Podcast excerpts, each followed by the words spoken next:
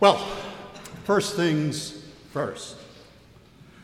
I want to wish you all a blessed and joy filled Christmas. Yep, we are still in Christmas. The eighth day of Christmas. And if we were, and I hope that none of us are, like the young woman in the 12 days of Christmas, we will have received by this time from our true love eight partridges. Remember, you get one every day, the same gift. 14 turtle doves, 18 French hens, and so on and so on. And don't forget when you get to the eighth day, eight maids milking. Therefore, there must be cows somewhere in that house. And of course, the 14 swans a swimming in something, perhaps her bathtub. This Christmas ditty, it's hardly a carol, is a paean to excess a total immersion in the celebration of the annual Savior of the economy who speaks in the parables of the dollar sign at the expense of the Savior of the world.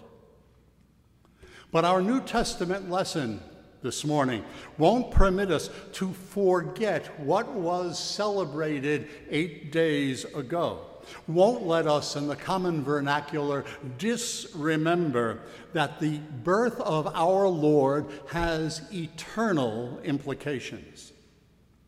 And as we will sing in our closing hymn, which happens to be my favorite Christmas carol, Christ lays aside his glory, a glory that has been his from all eternity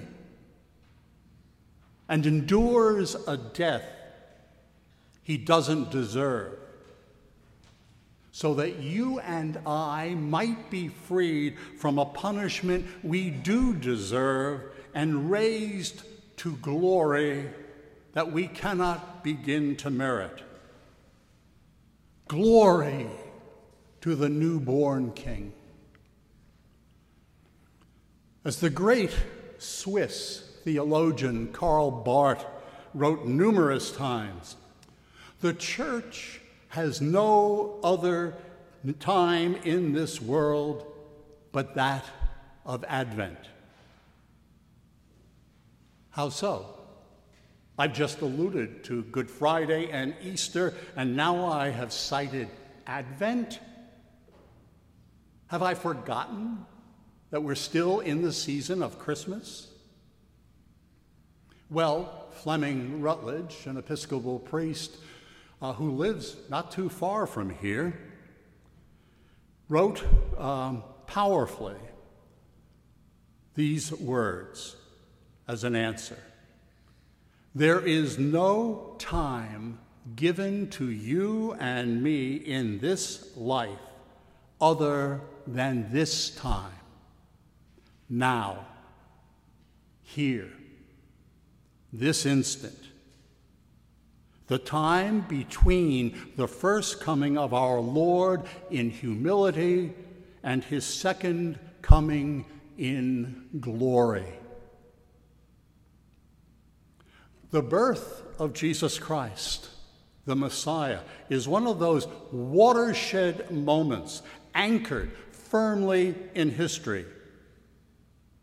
But you wouldn't know it from the way in which the secular press and the chat shows ignore Christian uh, Christmas in this post-Christian, politically correct, TikTok woke, Facebook, Twitter obsessed, chaotic world in which you and I live and move and have our being. However, as the famous Jewish rabbi whose works I studied in seminary, an Old Testament scholar, Abraham Heschel, wrote Jesus Christ is of supreme importance, or he is of no importance at all. The one thing he cannot be is moderately important. Either he was born so that you and I no more may die, or he is the greatest fraud who ever lived, one who is apparently capable of encouraging so many to spend so much in honor of an imagined God in whom they do not believe. My dear people, the birth, life, death, and resurrection of Jesus the Christ the firstborn of all creation, the head of the church, the author of our salvation, as we will hear this morning in the Eucharistic prayer. The Jesus who one carol tells us is Lord at thy birth. This Jesus is Lord of all, or he is Lord not at all.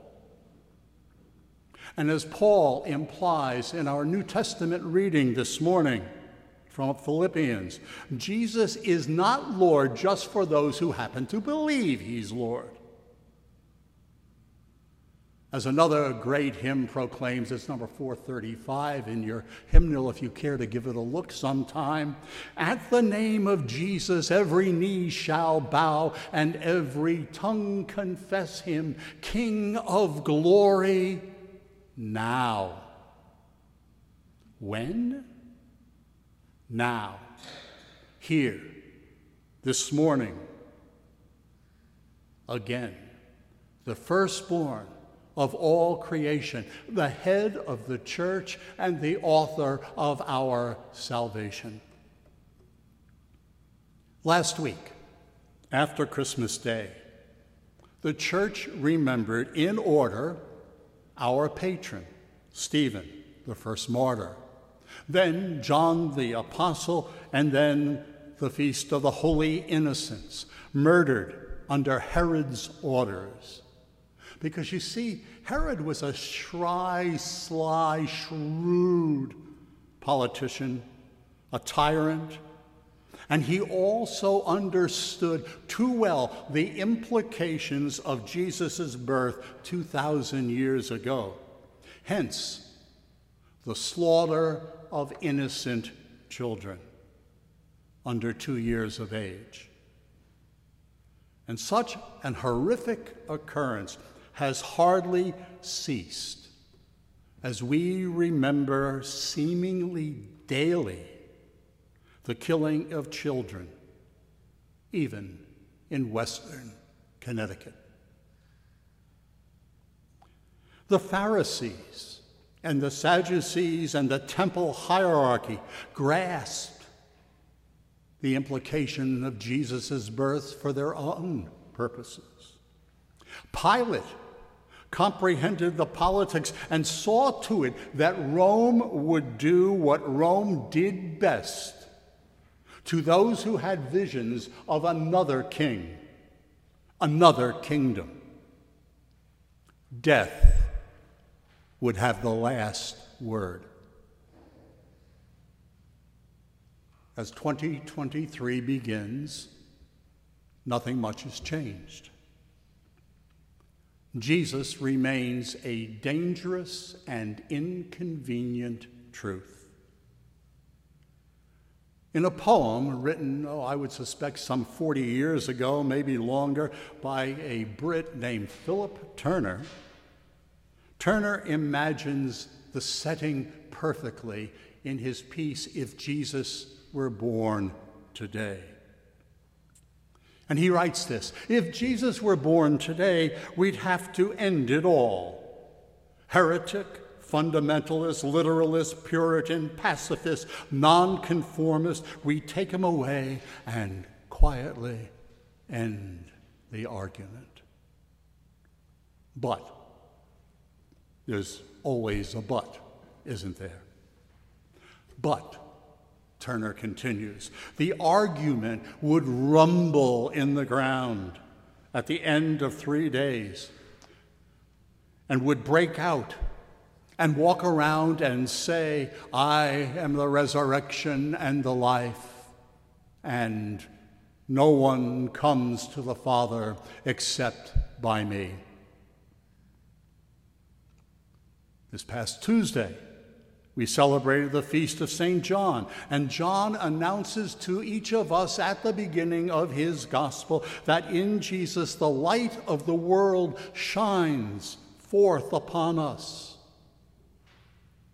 More than a hundred years ago, the Anglican priest Frederick Denison Maurice declared that the Word of God converts every record of the past into a message for the present, including a collect that we prayed two weeks ago that at his coming and coming again, he may find in each of us a mansion prepared for himself.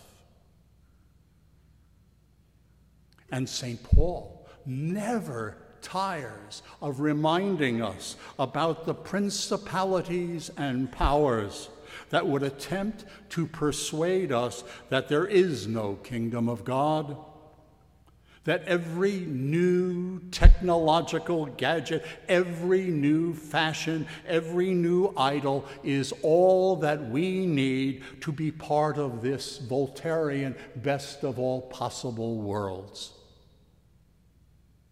But, just one more but.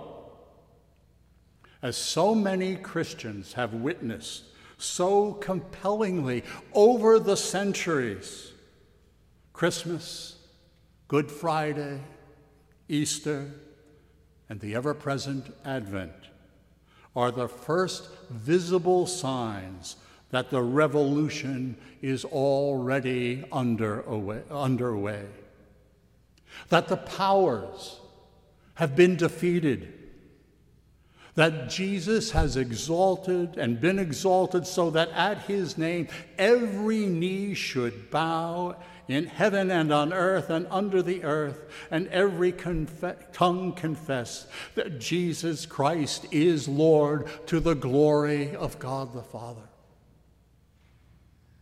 That you and I, nearly 2,000 years later, are not merely what Bishop Tom Wright calls rescued nonentities. Rather, we are restored human beings with a vocation to play a vital part in God's purposes for the world. You may wonder why the cross and resurrection during Christmastide. You may especially wonder why Advent. The answer is simple because it's the beginning of a new year. Because for each of us to consider the implications of the cross and resurrection and Christ's coming again can chart a course not only for our individual lives, but also for this church in the year ahead indeed, in the years ahead. So let me be, end by trying to be, bring all of this together with an illustration. I suspect many of us remember Disney all the way back to Bambi and Snow White and the Sorcerer's Apprentice. Unfortunately, I can remember that far back. But in one of the more modern adaptations, Aladdin the young hero takes the princess Jasmine on a magic carpet ride. And he asks her to behold a whole new world. It's a lovely vision. And I've been caught up in the romance of that often enough.